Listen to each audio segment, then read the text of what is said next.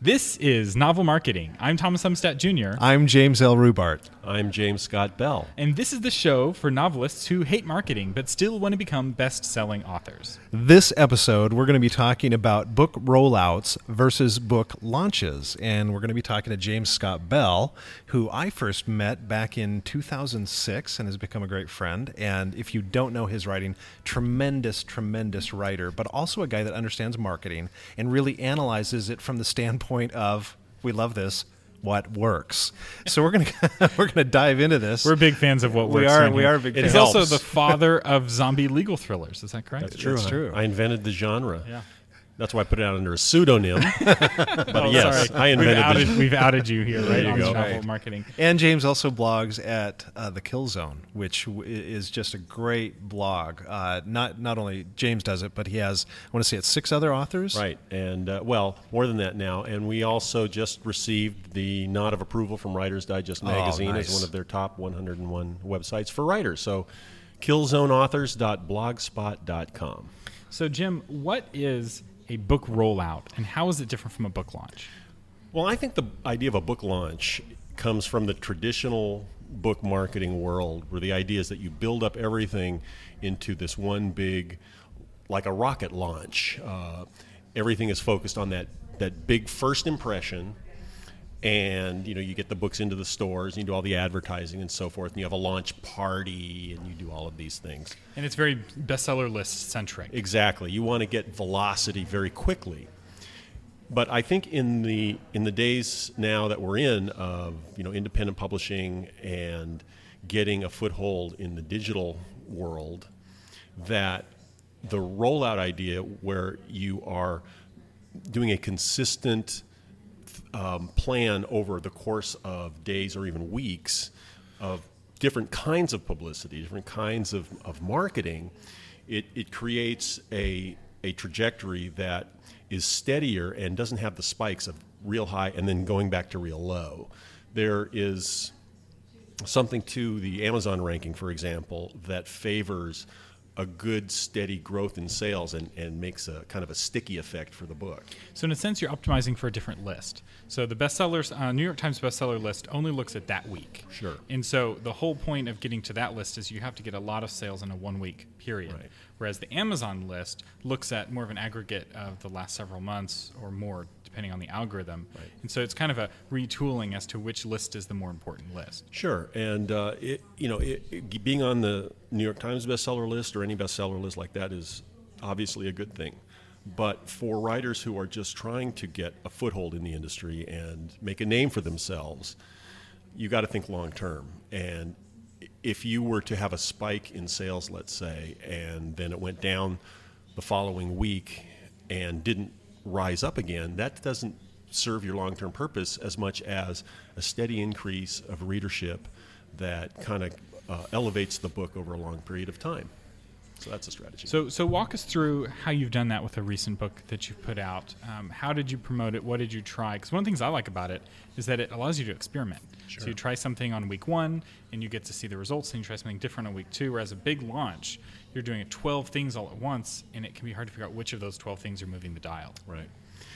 What I did with a book that I just put out, which is called Write Your Novel from the Middle, which is a, a, a unique approach to writing that I kind of came up with and people have found very um, helpful, is I first I planned to announce it. Make I always make the big announcement on my blog. So I'll I blog on Sundays. That's my column, and uh, if I have a book coming out, I will dedicate the blog to why I wrote it and what it does and so on.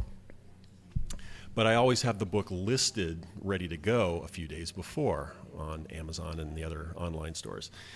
And what happened this time was the book went live on a Friday, and I was going, I was waiting for it to talk about it on the blog, and somehow people discovered it very quickly and started tweeting about it. So on hmm. Twitter, it that's the that's the best kind of marketing. The market, the, the sort of viral stuff you can't control. Right. But uh, I then imme- I then immediately sent a uh, an email to my reader list.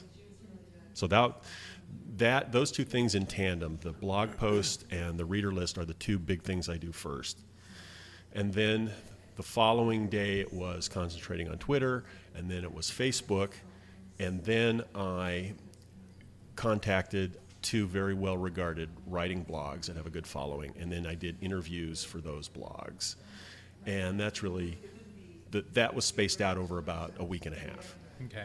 So that's still pretty focused at the beginning. Yes. Now I know some authors are using tools like BookBub to get a to get a spike and then try to sustain that momentum. So tell us a little bit about that. That's and then that's the ongoing part is that these lists that like BookBub or Book Gorilla or eBook Soda, these several of those subscriber lists where people subscribe and they get an email every day for book deals that are of it's interest. kind of like. Groupon for book book Sure. specials. Yeah, uh, are that should be a major part of any book marketing from now on. I think for, because all the big New York Times bestseller sellers are doing it, and the the big publishers are doing it. It's just it's a very cost-effective way to gain new readers, and that's especially what the new writers need. They need to build a readership, and this is one way to do it: to get eyes on the page. Well, and one of the advantages of BookBub is when you sign up as a reader, it's very specific. So you're not getting this glut of books you don't care about. Right. You're getting books that fit within your readership. That's right. You're finding those targeted readers that are reading in the genre that you're writing in and that want to see new things, and you're offering them a deal. So that is ongoing for me. So I, I have a marketing strategy for the whole year set up where I'm, I'm doing a variety of these things every month to keep the awareness up.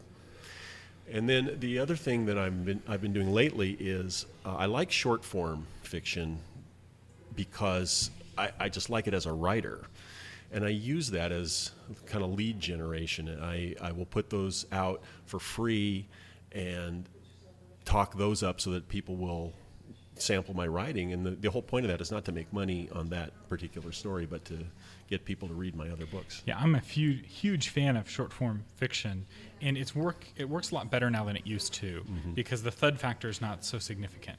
So it used to be that people would judge a book based off how many pages it has, how much of a thud it had on the table when you dropped it, and the price was directly proportional not to the value, not to the quality, but the thud factor. The more thud, the more price. So you get a 400 page book, and it's going to be more expensive than a 200 page mm-hmm. book, and that kind of makes sense when you're at the store. It kind of seems fair that more pages make it more expensive. But now in this world where there is no thud, you know, it's the click factor. You know, every length of book has that same click, and so the shorter book's easier for you to write, and it allows you to tell a different kind of story. You know, it's mm-hmm. it's you go to the go to Barnes and Noble. It's like, how is it that all of these stories are between 180 Right. pages and 250 pages? It's like they're all exactly that length. Why? Well, it's a kind of an artificial constraint because of the length that people are expecting to read. Exactly. Now that was why I love the novella form. I love there are some stories that I, that fit 20,000, 30,000 words and that that's all they should be and and I have many of those that I like to write at that length. But in the traditional publishing world, novellas were a very tough sell because Right. people would look at the small size and think, "Gee, why am I paying for a kind of a book?" It's Right. uh, It's a pamphlet. yeah, and uh, I don't know if this is really uh, something I'm going to take and enjoy and, and digest and so on. Um, but with, as Thomas said, um, you're not really you're not seeing the thickness of the spine online. You're seeing a front cover, and if the story works in that format, people will like it. Right. So going back to the um, book rollouts versus book launches, another difference for somebody who's traditionally publishing and they're going with a brick and mortar store strategy, the book launch is still pretty important because of that 30 day window. So for those of you who don't know, when you get traditionally published, you have 30 days to prove yourself. And whatever books don't sell in those first 30 days get burned or returned to your publisher back, and, yeah. and published. And that's why um, traditionally published books that have a are trying to get into stores push it so hard in the first 30 days. Whereas if you're independent and you kind of don't mo- don't care about stores, it opens up this very different strategy that actually works better for selling books over the long term. Sure. Which after you have five, six, seven, ten, fifteen books that are selling like that, suddenly you don't have to work your day job quite as hard or as often.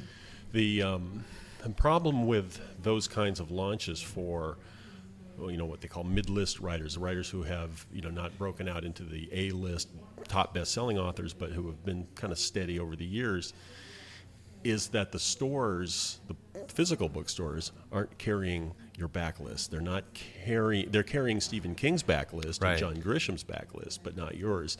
So that's difficult. Whereas online, if you, I, I found this to be true when I've run a special, for example, in my uh, six-book historical series about Kit Shannon. It's a uh, turn of the century Los Angeles uh, legal thrill, historical legal thriller.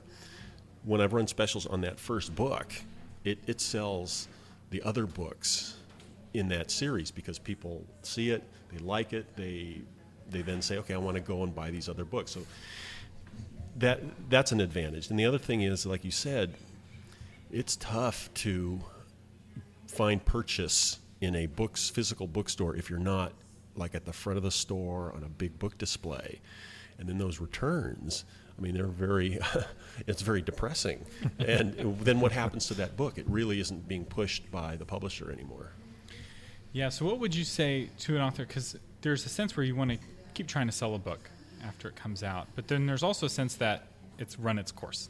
And I see a lot of authors, especially really early authors, where it's their very first book, maybe their only book, and it's two years later, and they're still trying to sell it, and it's just not going anywhere. So, what what's the point where you're like, all right, this book has run its time. It's time to move on to book two, and book two will help sell book one, but it's like, all right, I'm going to let book one die, or let it kind of go to rest, or do you always keep trying to promote it? Well, I, I th- uh, one of the again the nice thing about if you're an indie publisher and you have the rights to your book and you have it online, it's there forever if you want it to be. You can revise it too if you want to. If you become better, which you probably should be after several books. Um, but my mantra when I teach uh, writers about independent publishing is that it is a matter of productivity because the more you have available, the better. But that productivity has to be quality. Right. So you have to have two tracks going. You have to be productive, but you also have to be running on a track that where you're intentional about improving your writing skill. And if you can put those two things together, that gives you the best chance of, of success. And in traditional publishing, too, if that's your goal, you need to be growing as a writer also alongside producing new work. So let's go to the quick tip section. We're almost out of time. So uh, imagine that I'm an author, and I've got a book coming out in one month, and I'm wanting to, and I'm an independent author, and I'm wanting to try this rollout strategy. Uh, what's your advice for me? What kind of strategy should I put together?